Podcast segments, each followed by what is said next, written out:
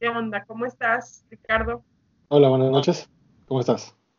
Todo muy bien. Eh, antes que nada, muchas gracias por tu tiempo para grabar este episodio. Eh, me gustaría que te presentaras, antes que nada. Claro que sí. ¿Qué tal? Buenas noches, mucho gusto. Yo soy el doctor Ricardo Telles Marroquín. Yo soy médico internista e infectólogo. Ok, pues a propósito del COVID-19, vamos a tener una conversación súper relax porque estamos en quédate en casa, hashtag. Entonces estamos muy relax.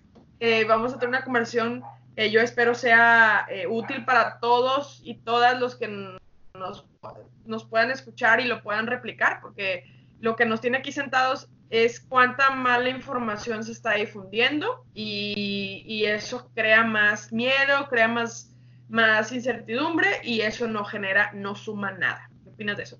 Exactamente, sí.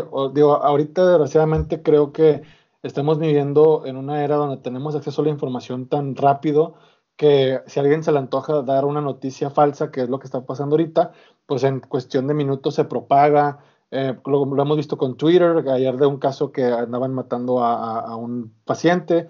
Este, entonces, ahorita creo que lo más importante es que tengamos bien claro lo que, lo que es, qué es lo que va, puede pasar y cómo podemos prevenirlo, que es, creo que es lo más importante.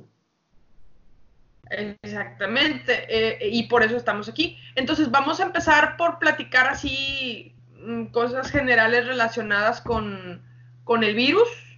Eh, principalmente sabemos que en diciembre ya habíamos hecho un episodio eh, hace unos hace creo que un mes y medio y la idea de hacer este episodio es, más que nada aterrizar en todas esas dudas, pero vamos a hacer un recuento de lo que tiene que ver con el virus. es háblanos por qué, eh, digamos, ya sabemos que los coronavirus existen, ha habido varios. Bueno, dinos, danos así una remembranza.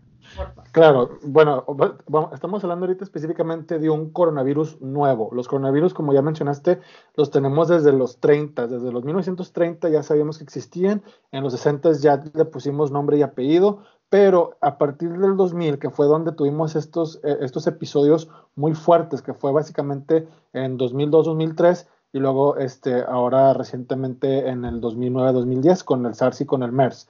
Entonces, este coronavirus nuevo eh, es básicamente como sus hermanos o como sus primos hermanos, que son virus que son de animales que de alguna manera infectan al humano y en el humano causan síntomas. Entonces, eh, está muy bien identificado que en los animales tienden a ser síntomas gastrointestinales, pero en los seres humanos causan síntomas respiratorios. Por, por, eso, hablando del SARS y MERS, pues básicamente tienen un cuadro respiratorio muy parecido al que estamos viendo ahorita con el COVID-19. Hay que mencionar que este, este COVID-19 pues, se le llama así a la enfermedad, pero el virus es el SARS-CoV-2, eh, este, que es básicamente parecido hasta en un 80% a su primo o a su hermano mayor, como quien dice. Entonces, ¿Qué fue lo que pasó? Pues no, sabíamos que existía. En China, a partir de diciembre y a principios de enero, empieza a haber estos casos de neumonías raras o diferentes que salieron de, este lugar de Wuhan, donde había eh, venta de animales vivos. Este, entonces, eh, se empezó a ver estos casos y es donde pues empezamos a, notar que pues esto era algo diferente. O sea, aunque era muy parecido la sintomatología, era por un virus nuevo que básicamente brincó, que no sabemos de, qué animal brincó, ah, tenemos la sospecha que es de un felino, pero brinca básicamente al ser humano y está causando esta pandemia. Eh, ok, entonces la vía de transmisión, bueno, antes sí, la vía de transmisión es la vía respiratoria, ¿cierto? O sea, es a través de, de las gotitas de, secreciones que son micropartículas, que no se observan. Ajá, exactamente. Sí, entonces básicamente estamos expuestos con las secreciones respiratorias o el flush, como quien dice, si tú de repente vieras una fotografía de alguien estornudando y ves las partículas que salen, básicamente son esas. Desde el momento que estamos platicando, hay gente que pues eh, al momento de platicar tose o avienta saliva y son esas secreciones respiratorias que hacen el contagio. Así es. ¿Cuál es el periodo de incubación del virus, Ricardo? O sea, digamos, una persona contacta con el virus y eh, eh, cuánto tiempo pasa para que esa persona, para que el virus se replique y genere síntomas. Mira, ahorita el periodo de incubación que tenemos más o menos marcado es de 7 a 14 días.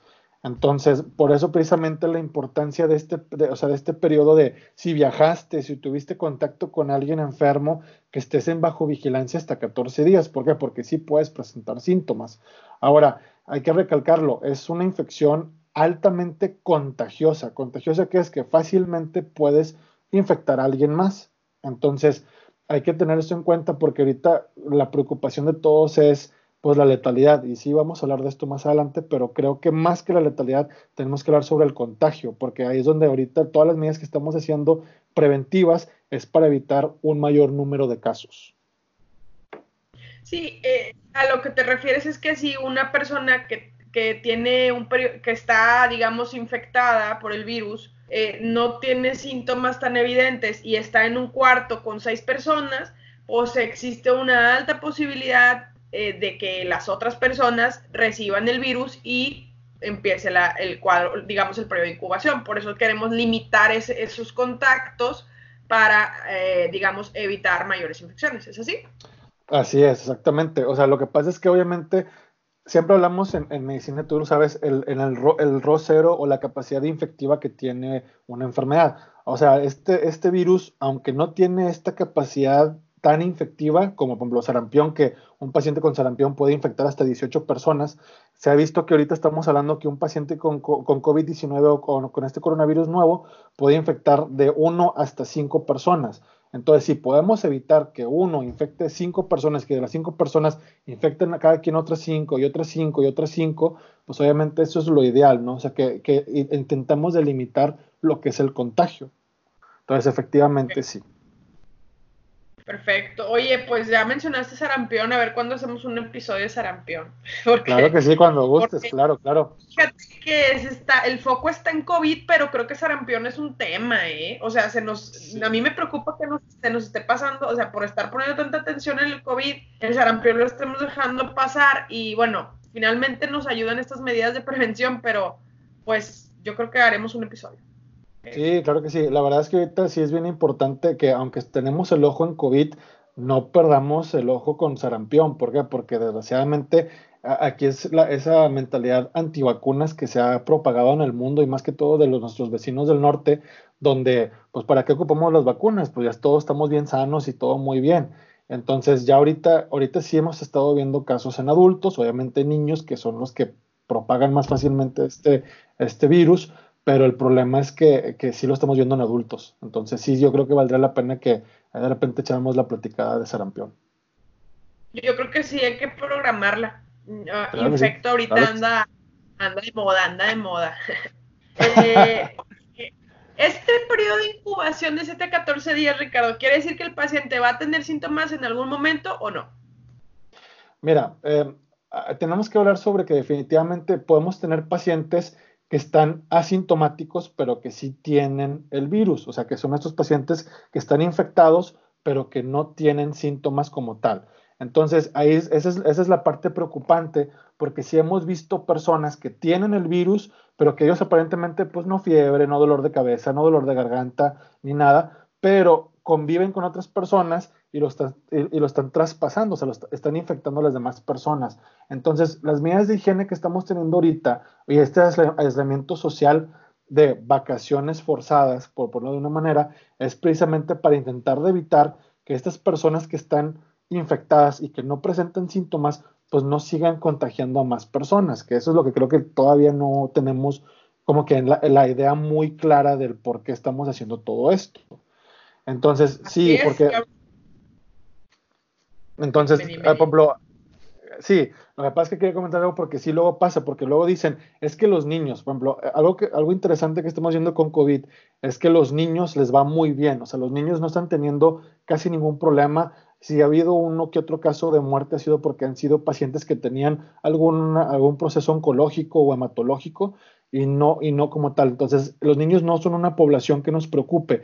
la cosa es que sí nos van a preocupar porque ellos pueden transmitirlo, ¿sí? Entonces, como ya lo hemos visto con neumococo, y pues tú sabes, experta en neumococo, que los niños son los que infectan a los abuelitos y es donde pues tenemos esa, esa transmisión. Entonces, tenemos que cuidar a los niños también porque ellos son un foco muy fácil para los adultos mayores. que es como que el foco o el personal, o sea, eh, el, grupo de personas que más tenemos que tener cuidado. Sí, esa, es, esa era la siguiente pregunta. Antes de pasar a los grupos de riesgo, me gustaría saber, ¿hay cierto porcentaje, ya sabemos qué porcentaje de personas infectadas con COVID pueden cursar sin síntomas, es decir, sin ningún síntoma específico sin hacer, digamos, nada que les llame la atención? ¿Sabemos Híjole, desgraciadamente no tenemos un número exacto. ¿Por qué? Porque ahorita todavía estamos en este proceso de aprendizaje. Lo, toda la información que tenemos, o por decirte, el 90% de la información es de China, porque pues es donde, donde fue el epicentro y donde estamos aprendiendo todo esto.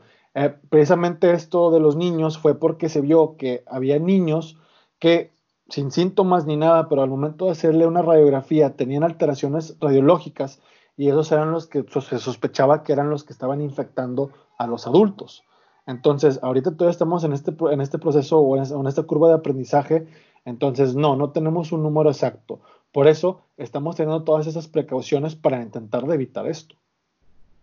Claro, eso, eso que mencionas creo que es relevante mencionarlo. Todo lo que se sabe del COVID-19 no está digamos, demostrado a través de la investigación. O sea, todos son observaciones y comparaciones que se están haciendo en función de lo que se está viendo. Entonces, ¿dónde han visto más pacientes? Pues en China. Entonces, todo esto que sabemos, lo sabemos en la marcha. Y por eso estamos haciendo otro episodio, porque pues lo que en algún momento comentamos tal vez no es todavía o no es igual o ha cambiado. Entonces, por eso hay, hay Aquí con COVID-19 no hay respuestas todavía. Algunas preguntas todavía no tienen una respuesta que vaya a ser siempre la misma. O sea, están cambiando las cosas.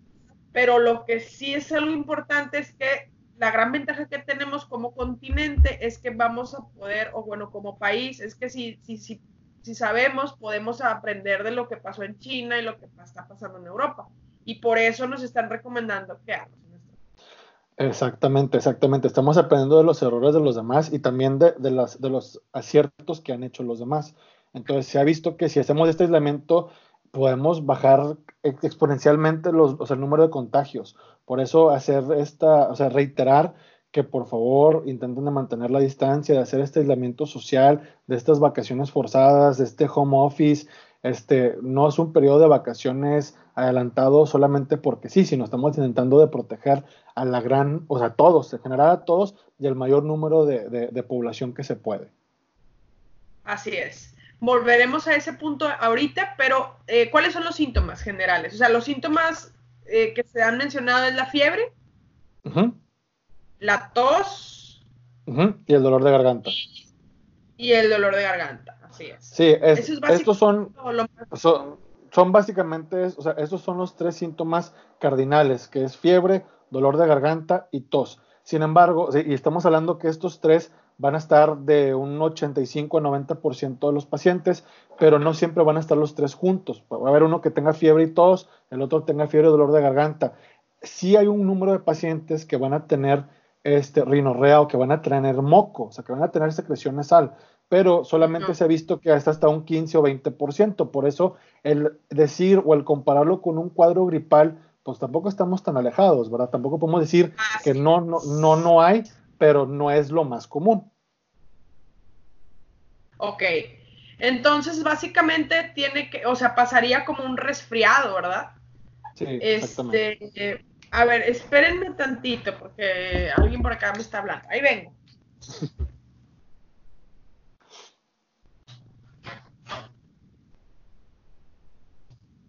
Ya.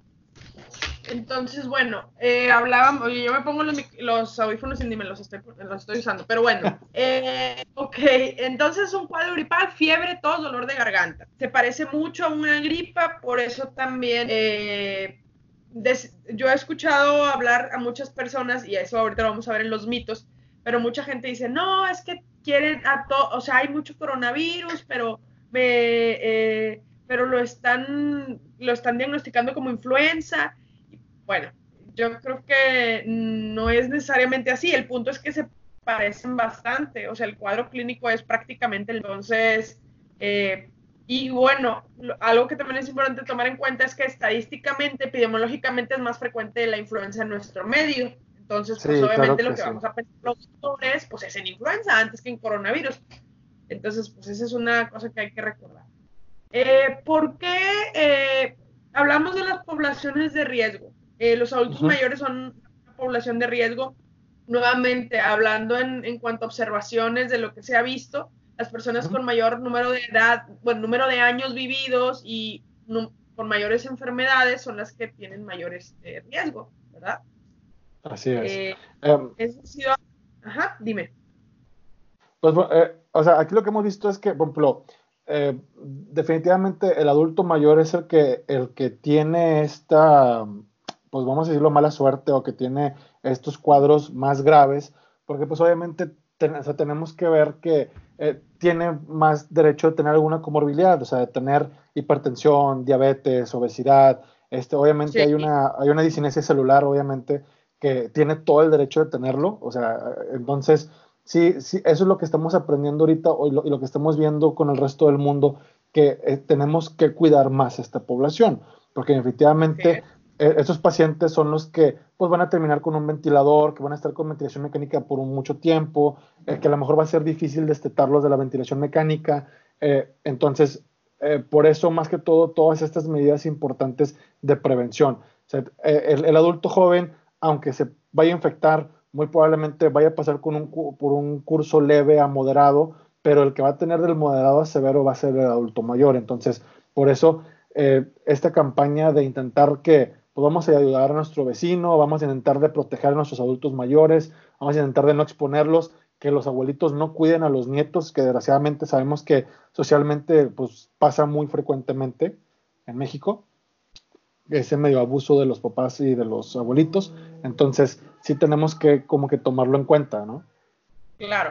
Sí, bueno, eh, queda ahí, quedaría ahí para el tema, el tema de otro episodio, ver eh, si sería abuso o actividad recreacional para los abuelos, el cuidar a los nietos, pero el punto es que sí eh, sí es algo importante. Los, los, adultos mayores de 60 años, con mayor, o una persona con mayor número de enfermedades, tienen muchísimo más riesgo, por lo que Ricardo ya comentó. De ahí la importancia, otra vez, de limitar los contactos. Entonces, eh, me gustaría que platicáramos también un poco sobre qué es lo que, lo que se está. Lo, que se está generando en, tengo por aquí un apunte que hice, en cuanto a los tratamientos eh, hablábamos de, que los tratamientos, digamos, eh, pues como es algo nuevo, no, no va a aplicar el mismo tratamiento para todos los virus, ¿no? Entonces, ¿qué nos puedes decir sobre eso? Pues mira, ahorita, como, como mencionábamos, estamos todavía sobre la marcha y aprendiendo. Ahorita, eh, básicamente, no tenemos, como pasó con influenza, que decir influenza es igual a oseltamivir, todavía no tenemos como que un medicamento asociado. Ahorita se empezó que medidas de soporte y luego se empezó una corte de altas dosis de esteroides, pero luego vieron que obviamente esas dosis altas de esteroides también había un poco de inmunosupresión y sobreinfección bacteriana, etcétera, etcétera. Em, ahorita algo que sí se ha visto a nivel internacional y que estamos intentando de, de, ver cómo continúa es el uso de, de, cloroquina, hidroxicloroquina, que sabemos que son estos medicamentos antirreumatológicos, antimaláricos, este, el uso del lopinavir y ritonavir, que son medicamentos antirretrovirales que son para VIH específicamente. Este, y hay dos drogas experimentales, este, que en este momento es el Redemsivir, que todavía estamos en, en, fases de, de, de, ver cómo funciona, porque desgraciadamente pues no tenemos una corte grande de, pacientes como para decir, bueno, se, se, se usó en mil pacientes y los mil pacientes tuvimos que el 99% funcionó. Entonces estamos sobre la marcha de, grupos pequeños, desde 10, 15, 20 pacientes, donde, bueno, es que yo utilicé esteroide y a mí sí me funcionó, pero tuve este efecto adverso. O usted lo pinavir y tonavir y sí me funcionó. Entonces, ahorita todavía estamos en ese punto donde hay sugerencias a nivel internacional que, por ejemplo, los casos graves se aplique hidroxicloroquina con lopinavir y tonavir, este, aún así, todos en general son medidas de soporte, pero más que todo, todavía estamos en ese punto donde no podemos decir COVID-19 es igual a este antiviral. Desgraciadamente todavía no.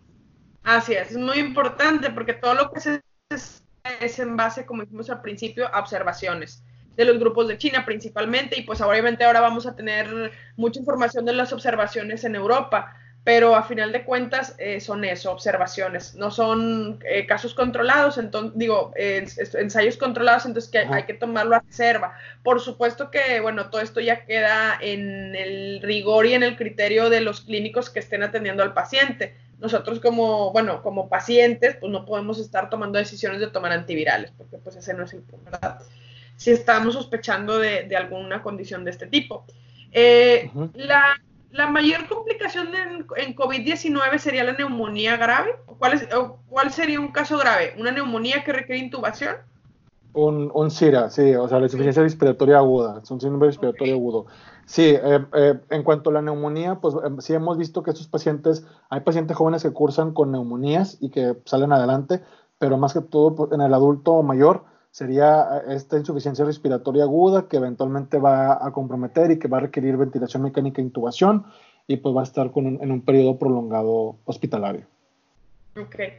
Ahorita sabemos que, que, donde empezó todo fue en China, eh, pero ¿cómo está la situación ahorita epidemiológicamente? Eh, pasó de China, los casos ahorita, lo que estaba yo revisando hace rato es que está China como primer lugar y en segundo lugar es Italia, ¿no? Sí, de En cuanto al número de casos, número de muertes, ¿no? También. Y en base a estos datos se saca la letalidad, que, sería la mortalidad del virus, ¿no? ¿Nos puedes hablar un poco sobre eso?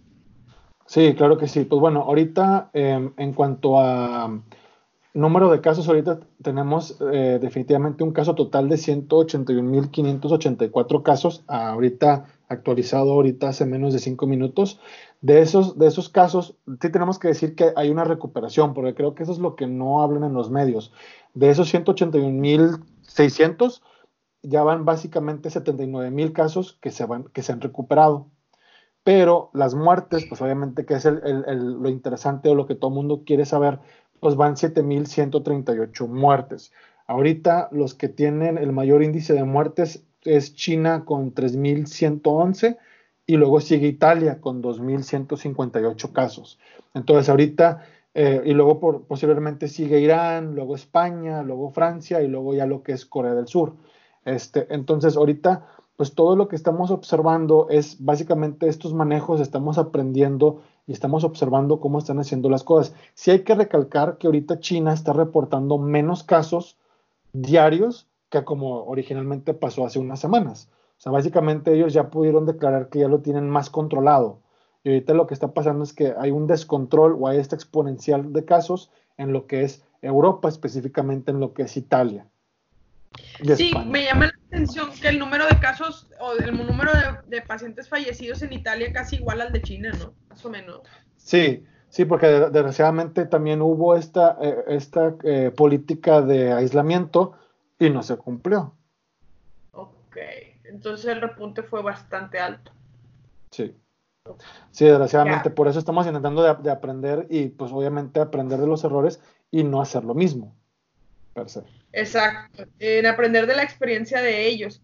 ¿Qué está pasando en Latinoamérica o en América en términos generales en América? Estados Unidos está, pues porque sería lo que más nos interesa a nosotros como México, digamos, nuestras fronteras y Estados Unidos creo que pues eh, lo que yo estaba revisando es que se ha mantenido un poco estable, ¿no? En los últimos dos días, aparentemente. Sí, bueno, desgraciadamente aquí tenemos que ver que obviamente hasta que no hubo esta, eh, hubo esta política de cerrar fronteras y de no permitir la entrada a, de Europa o vuelos de Europa, Estados Unidos relativamente lo había tomado como algo, algo em, tranquilo, pero por ejemplo, ahorita Estados Unidos está reportando 4.600 casos aproximadamente, cuando pues, se supone que hace unos días mencionaban que los números eran menos de 100. Entonces, em, también estamos aprendiendo la mala, pues que obviamente hay que, hay que hacer esta cultura de prevención y esta cultura de, em, pues primero cuidarnos, o sea, cuidar obviamente tu país y cuidar a tu gente.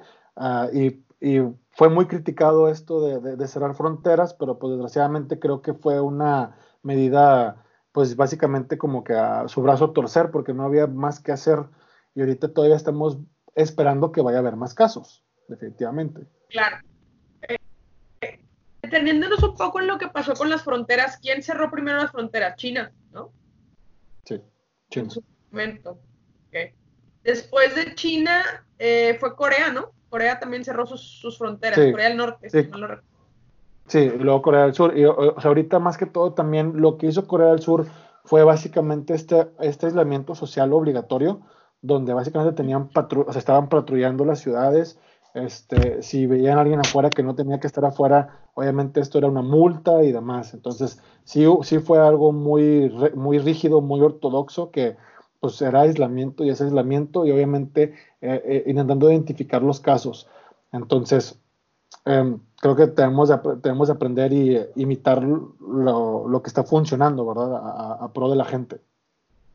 Claro. Y, actualmente, o sea, ahorita 16 de marzo, las fronteras que están cerradas son las de Italia. ¿Siguen cerradas las fronteras de, de China y de Corea todavía? Pues hasta donde lo he leído, sí, sí todavía están cerradas, eh, desgraciadamente, aunque ya, ya bajaron el número de casos, como quiera, tienen que continuar todavía esta contención porque todavía no se ha dejado de sumar casos. Ya son mucho menos, pero sigue habiendo casos nuevos, entonces todavía no es posible esto. Ok, aquí en América, ¿quién, es, quién tiene cerradas las fronteras? Me estoy adelantando un poquito a las preguntas mito, ¿eh? Porque esa es una pregunta que la gente tiene así pensado que todos ya están este, encerrados en sus países. pero vamos no, a hablar de América, ya Sí, de hecho, hasta, donde yo tenía entendido, creo que Chile era, eran los que estaban como que en vías de, cerrar sus fronteras. Este, pero que tenga entendido de que es, lo que es Latinoamérica o Suramérica, Yo tampoco, al menos en, lo que en la información que revisé hasta hoy. Si alguien tiene alguna otra, eh, algún otro dato, pues bueno, nos lo puede mandar a cualquiera de los dos. Me gustaría seguir con el tema de eh, algunas dudas muy concretas relacionadas con esto. Una es la lista del ibuprofeno. Lo que yo estuve revisando es que en Francia la observación en Francia fue que los casos que se agravaban eran los que usaban ibuprofeno. Eh, y bueno, todo esto se contra, o sea, esto no fue lo mismo que observaron en España. Así es. Ahorita, Así es. Ahorita, al día de hoy, 16 de marzo, eh, no hay una postura, porque nuevamente, estos son observaciones, ¿verdad? Sí, sí, lo que... antes de, perdón, eh, lo que estoy viendo que está pasando es que estamos satanizando. La gente lo está, digo, si bien tiene sus bemoles el ibuprofeno, pues creo que lo estamos satanizando. ¿Qué me puedes decir? Sí, definitivamente. Mira, yo estoy en comunicación con compañeros en, España y de Francia y de, otros países infectólogos. Entonces, eh, precisamente pasó esto que estaban comentando. España no ha hecho un comunicado como tal y de hecho la postura de España es que se siga usando. Si lo tienes que usar, úsalo. Si puedes usar paracetamol, pues usa paracetamol. Si tienes que usar ibuprofeno, usa ibuprofeno. Ahora, tú como yo sabemos que todo medicamento tiene un efecto secundario y sabemos que los AINES, específicamente eh, hablando no paracetamol, sino ibuprofeno, naproxeno, ketoprofeno, etcétera, etcétera, pueden desde trombocitopenia, gastritis medicamentosa, eh, puede haber sangrado tubo digestivo. Entonces sabemos que sí, eh, cada paciente, cada organismo es diferente. Entonces, un ejemplo de, de estas observaciones es, por ejemplo, en Estados Unidos, muchos de los casos que se están viendo allá están teniendo diarrea entonces, cosa que no había pasado con los europeos. Entonces, eso es algo que también vamos a tener que tomar en cuenta de cómo se comporta el virus en cada país. Entonces, por ejemplo, nadie había reportado que diarrea era un síntoma común y los gringos sí están publicando esto o lo están comentando. Entonces, vamos a tener que seguir viendo, pero mínimo en cuanto a hasta ahorita comunicados oficiales como tal, no se ha restringido el uso de ibuprofeno.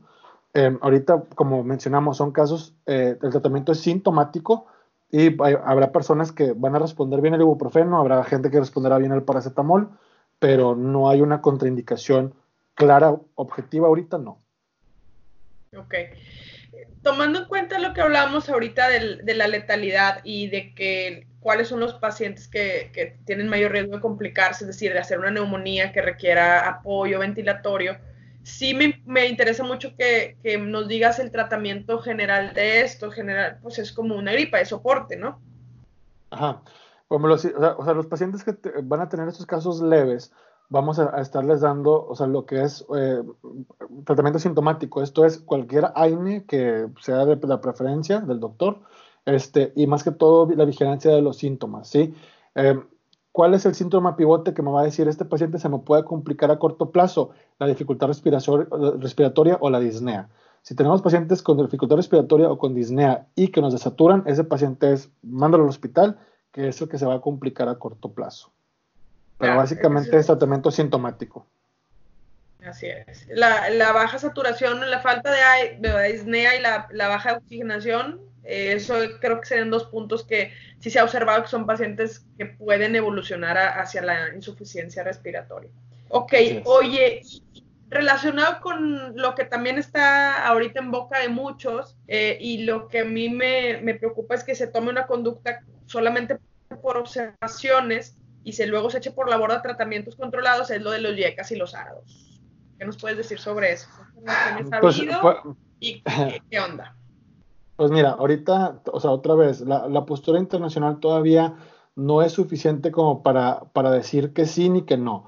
Obviamente ahorita la, mayor postura es que se sigan utilizando. Si tenemos pacientes controlados con estos medicamentos que se siguen utilizando, no se están contraindicando en absoluto, pero sí se están satanizando. ¿Por qué? Porque pues, se ha visto que el mecanismo desde el SARS eh, que vimos en, los 2000 y ahorita es el, SARS-CoV-2, pues tienen básicamente en, esta, en esta proteína que es, que es el, el ECA. Entonces, el ECA2. Entonces, el pensamiento de que si le quitamos el medicamento vamos a hacer que el, que, el, cuadro sea más leve o que si se lo dejamos va a empeorar, pues todavía estamos bajo la marcha. de hecho, los europeos ahorita son los que están intentando de publicar esto lo más rápido que se puede, los gringos también, pero hasta ahorita la revisión que hemos visto es que déjalo. Si lo estás utilizando y el paciente requiere este medicamento, continúalo y, y, vigila, y vigílalos en observación. Todavía no hay una postura para quitarlo. Que hasta ahorita la balanza, te digo, hay, un estudio que dice que no, que lo quitaron y que mejoraron. A lo mejor muy probablemente también es la evolución natural de la enfermedad y podría coincidir. Y el otro grupo es de, pues, sabes que lo seguimos utilizando y el paciente cursa igual, entonces todavía no tenemos una postura muy objetiva de decir no lo uses o si lo uses. Ok, muy bien. Y bueno, las personas todavía tienen una, la duda, yo lo observo con mis compañeros, pero sí, o sea, en general con, la gente que convivo, las personas tienen mucho la duda de, que, de que si no se estará exagerando con esta medida de quédate en casa, esta cuestión del distanciamiento social, estas cuatro semanas de, de, receso, de receso de Semana Santa, de suspensión de actividades académicas, eh, como medida de contingencia relacionada a, evitar una propagación del virus que se espera sea bastante alta. Eh, ¿Cómo podríamos o cómo podrías reforzar tú como experto, Ricardo, que esto pues es básicamente una medida muy razonable y sobre todo madura para poder aprender y, y evitar catástrofes Claro, eh, mira, ahorita mucha gente está platicando de lo que se hizo en Corea del Sur, que pues sería, como que el, el, poster child de se hizo aislamiento respiratorio, bajó esta curva, bajaron el número de casos y efectivamente, o sea, también, por ejemplo, pasó con Italia. Italia también se hizo la misma recomendación, no se siguió y hubo este, esta propagación del virus. Entonces, a lo mejor la gente todavía tiene este pensamiento fantasioso que el virus anda flotando por ahí, que lo respiras nada más o etcétera. No, está bien claro. Esto es una, propagación de secreción respiratoria. Esto es, si tú y yo estamos a menos de un metro o dos metros y yo estornudo, mi estornudo te va a llegar. Hasta, se ha visto que hasta puede, una distancia de cuatro metros puede viajar el flujo de una persona estornudando y hay gente que todavía pues, tiene más capacidad pulmonar y puede llegar todavía más la distancia. También otra cosa que se ha visto es que si no tenemos una limpieza adecuada de superficies, el virus puede estar desde 4 hasta, desde 4 horas, 9 horas, hasta 9 días en superficies que no se han limpiado. Obviamente aquí el mecanismo de limpieza, que es el mecanismo mecánico sencillo, que es pasar el trapo con agua y jabón o con algún producto clorado o con un producto que huela bonito a pino, pues funciona. ¿Por qué? Porque básicamente se ha visto que el virus, la capa lipídica del virus, al momento de tú pasar agua y jabón, lo rompe. Entonces lo mata. Entonces, no hay mayor eh, eh, cosa que hacer más que seguir las medidas de higiene. Y las medidas de aislamiento es porque se ha visto que si tú estás cerca de una persona, pues obviamente estás compartiendo lo que es el aire, estás compartiendo esas, esas eh, secreciones respiratorias y propagas el contagio. Entonces, creo que más que exagerar, creo que estamos haciendo lo correcto. Creo que debemos de tomar, hemos estado semanas dando este como, como comercial, ¿no? Lávate las manos, lávate las manos, eh, ten etiqueta respiratoria, tose y estornuda con la parte interna del codo, eh, no saludes con la mano, no des el beso, no des el abrazo, no porque queramos volvernos una sociedad fría, sino que necesitamos definitivamente proteger. Y sabemos que esa es la forma de contagio. Así es, totalmente de acuerdo. Vamos con mi parte favorita del episodio, que son todos los que yo logré recopilar de todas las personas que, bueno, yo les dije a algunos de, mis, de las personas cercanas, díganme sus dudas y yo les voy a preguntar con un experto y pues ahí te van. vamos, así como, como si fuera un cuestionario. Fíjate, vamos a ver, eh, relacionado al virus, ya nos dijiste, el, el, virus puede vivir en, sobrevivir en superficies, ya nos dijiste que sí, ¿verdad? ¿En cuáles superficies? Pues en cualquiera, ¿no? En cualquier Básicamente cualquier objeto inanimado. Ok. Y bueno, puede durar, ya nos dijiste que nueve horas y en algunos estudios hasta nueve días, ¿verdad? Pero si se limpia la superficie, ya, o sea, ya se, el virus ya se va, eh, eliminamos el virus, ¿cierto? Entonces, conclusión, sí puede vivir en superficies, pero superficies que no se limpien, por eso la importancia de limpiar las superficies, ¿verdad? Exactamente. Eh, dale, dale. O sea, aquí es, es, que no es que vaya a estar en una superficie extraña, sino sencillamente el picaporte de la puerta, la barrita donde, donde pone los brazos, este, donde, eh, cualquier lugar donde hayas estornudado o que una persona estornude y que tenga ahí la secreción. Entonces, te digo, puede ser desde cuestión de horas hasta cuestión de días, o sea, desde dos horas hasta nueve días puede durar. Que obviamente dicen que si la temperatura, porque esa es otra cosa que todo el mundo está ahorita, que si, si estamos en, en época de calor, me voy a adelantar porque creo que tiene mucho que ver. Se ha visto que en condiciones de frío y humedad puede durar más, pero si tú haces esta limpieza mecánica, lo matas. Entonces, si tú haces la, higiene básica, normal, usual que debemos de hacer, se muere. Obviamente nadie lo piensa así, pues imagínate, tú ahorita estornudas, estornudas de la manera inadecuada, estornudas en tu mano, vas y agarras el picaporte de la puerta, dejas ahí el virus, Alguien más entra, agarra ese picaporte, se lleva la mano a la, boca, a la nariz, a los ojos, y ahí se contagió. No es un pensamiento mágico de que es que el virus está flotando, sino hubo este contacto directo. Definitivo. Y entonces, ¿qué pasa? Que ya haga calor porque con el calor se muere el virus, eso totalmente falso. O, sí, falso. O sea, falso. No. No porque no, pues nos están manejando que se muere a los 27 grados y que el calor automáticamente lo elimina, pues eso no, ¿verdad? No, Así es. Tenemos que recordar que... No, dale, dale, dale. No, hay un, como algo rápido.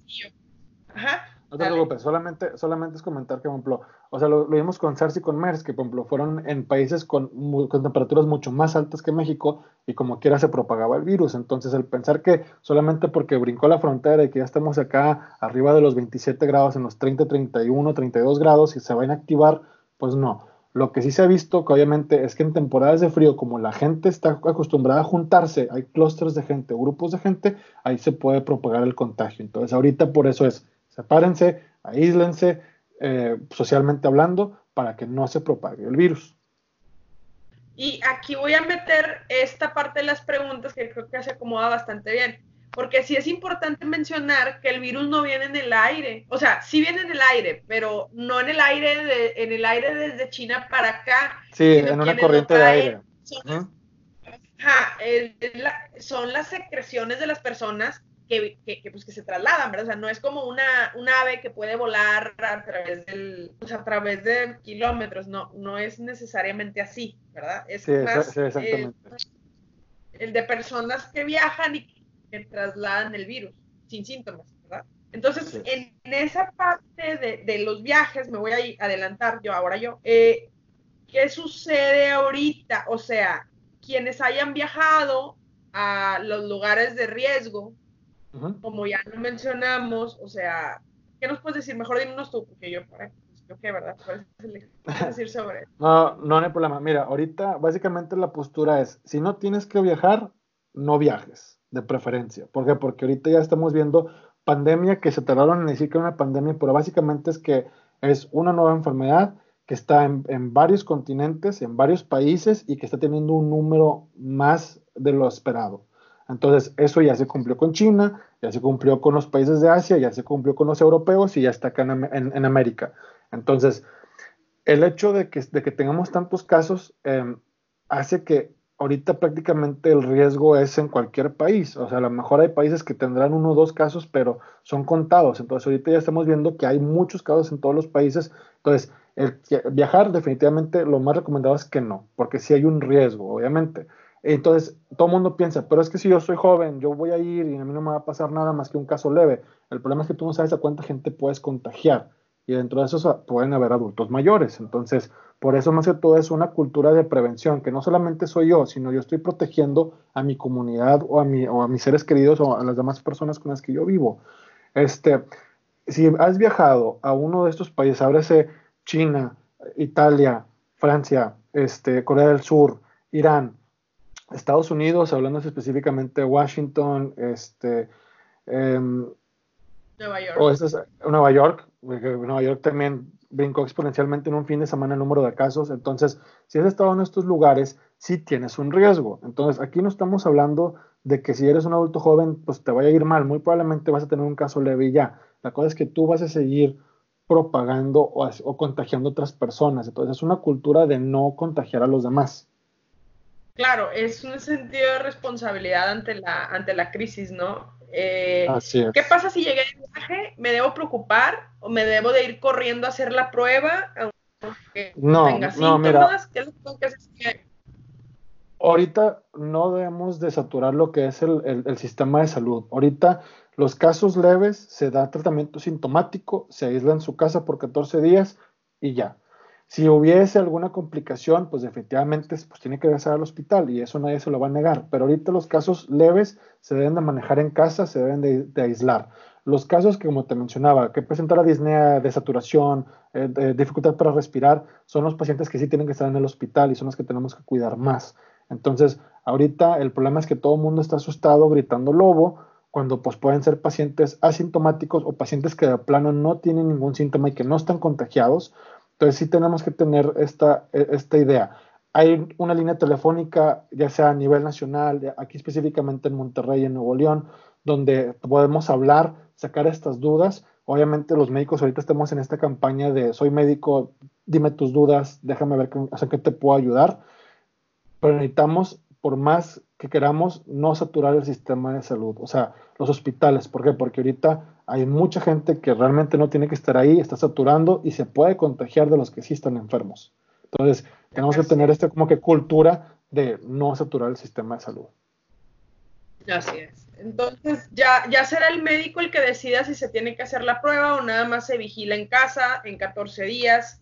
Y si, si hay que decirlo, Ricardo, hay que confiar en los médicos, ¿no? Porque de repente también eso me llama mucho la atención, que ah, das argumentos hacia diferentes eh, situaciones que ahorita voy a mencionar y la gente no. Ellos siguen como eh, muy, muy perseverantes en, ideas conspiracionistas y eso pues no, no, nos va a llevar a nada. Entonces, por eso el hecho Bueno, em, algo que también, eh, que también me llama la atención y que, bueno, que me, sí, que me ha llamado la atención es una pregunta que me pareció muy curiosa. ¿Qué, es, volviendo al punto del calor, antes de continuar, eh, que el ¿por qué no hay coronavirus en África? Pues eso es una muy buena, sí, es una buena pregunta. Yo creo que más que todo es también por, por, el, por el, la exposición, o sea, que o sea, al final de cuentas, también así como, como el contacto humano que puede llegar a ver, la verdad es que hasta ahorita la teoría del calor es hipotética, porque pues al final de cuentas se ha, hecho en un, en un área em, controlada, como se ha hecho con las bacterias y con los hongos y los parásitos. Pero, pues sí, a final de cuentas, creo que ahorita África, si de por sí tiene pandemia de VIH y tiene, bueno, más bien, una endemia de VIH y tiene muchas otras cosas que están pasando ahí con ellos, yo creo que agarrarle coronavirus sería como que la cereza del pastel, ¿no? De, de todas las enfermedades que pudieran tener. Pero pues sí, es algo, es algo que llama la atención. Por el flujo de gente también pienso yo. El flujo de gente desde, desde Asia, pues no es tampoco hacia, hacia este, África. Entonces yo creo que eso también tiene mucho que ver. Pero, pero bueno. Oye, ¿el virus se transmite por comida? de instancia de, como habíamos mencionado en China, de ese brinco de animal a humano, sí. Ya posteriormente de que hubiese alguna, alguna eh, contaminación por, por ejemplo, heces o fecal oral, no. De hecho, se ha visto que es muy, es tan baja la carga viral en heces humanas que, que la transmisión fecal oral o que sea por contaminación es poco probable, muy bajísimo el porcentaje. Eh, estamos hablando entonces que comida contaminada con heces no, con heces de pacientes, con heces fecales de pacientes afectados eh, con COVID no. Y la comida como tal, pues, eh, pues digamos algunos animales, ¿no? Digo, eso se, sabe porque ya sabemos que los coronavirus son zoonosis, ¿no? Así es. Ok. Bueno, eh, la pregunta, una pregunta que me hicieron es, bueno, para este programa fue que si existe alguna etapa eh, durante la infección por, por COVID-19 que en la que la persona sea más infecciosa o, la transmisibilidad del virus sea pues mira, lo que pasa es que eh, creo que más que todo es mientras que el paciente esté bajo el periodo agudo del, del, de, de, la viremia, esto es pues tú sabes, o sea, te infectas y hasta que haya una cantidad suficiente de virus para causar síntomas, pues el paciente ya presenta los síntomas. Y posteriormente, pues el paciente mientras tenga la tos y todo. Lo que se ha visto con COVID-19 es que hay pacientes que aún después de haber, de haber pasado el cuadro agudo o los síntomas agudos, siguen teniendo replicación viral y siguen teniendo, están colonizados por el virus. Entonces ahí es donde tenemos la duda este, de si puede contagiar todavía después de haber pasado por el periodo agudo o de los síntomas agudos. Entonces estamos en proceso de, aprendizaje. Por eso son 14 días de aislamiento, ¿no? Y, y, bueno, por ahí en, el deber ser en, en, Asia, lo, bueno, lo que, se, lo que estuve yo revisando es que cuando es posible se hacen un par de pruebas más después de que el paciente ya no tiene síntomas.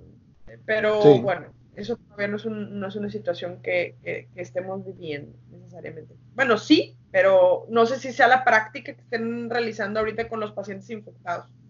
De hacer no, doble, No, desgraciadamente ahorita no, no, no hay este, no hay para poder hacerlo así, ¿verdad? ¿Qué más quisiéramos que tuviéramos el recurso? Pero ahorita pues estamos batallando porque precisamente tenemos que diagnosticar a estos pacientes.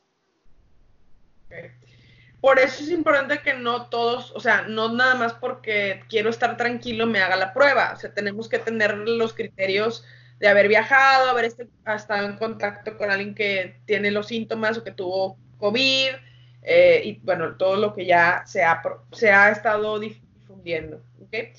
Bueno, eh, eh, ¿hay, inmunidad cruzada con el H1N1? Porque esta también es otra cosa que la gente está empezando a argumentar. No, no, de hecho son virus diferentes y el, o sea, aquí sencillamente la petición de que estuviéramos vacunados es porque como nosotros en nuestro país todavía estamos en época de influenza, de hecho todavía estamos viendo uno que otro paciente con influenza todavía en estos días.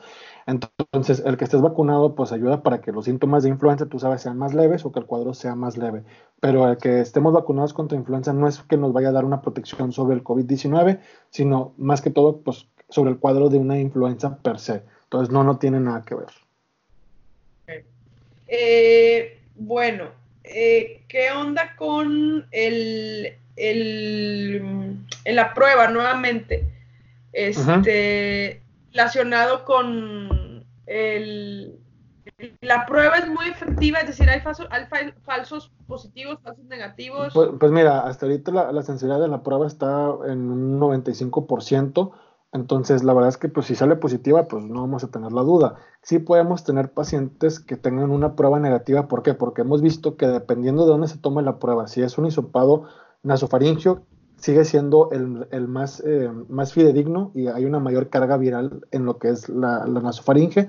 Si se hace un orofaringio, Desgraciadamente em, va a haber que hasta siete días después ya no vas, ya no vas a encontrar el virus ahí.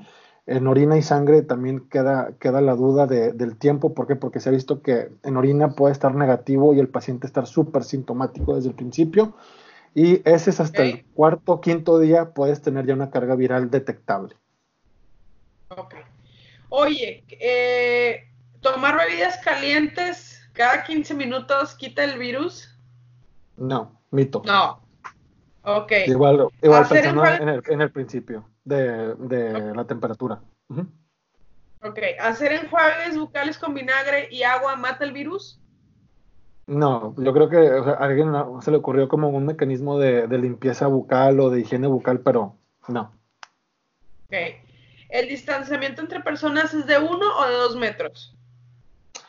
Lo mínimo recomendado es de un metro, pero si se puede dos, mejor dos metros. Ok. ¿Quién debe usar cubrebocas? Bien importante y bien puntual. Las personas que están enfermas deben de usar cubrebocas para intentar de no contagiar a los demás, identificarlos, personal de salud que está viendo a estos pacientes o algún cuidador de algún paciente con alguna infección respiratoria. La verdad es que se ha visto que el usar el cubrebocas eh, diario o, para salir a la calle, etcétera, no funciona ¿Por qué? Porque a fin de cuentas es, un mecanismo de barrera, sin embargo los poros que tiene el cubrebocas van a permitir la entrada de las partículas virales, entonces no, solamente, solamente en esos casos se debe usar. Ok. ¿Y qué cubrebocas debe usar esa persona? ¿El N95?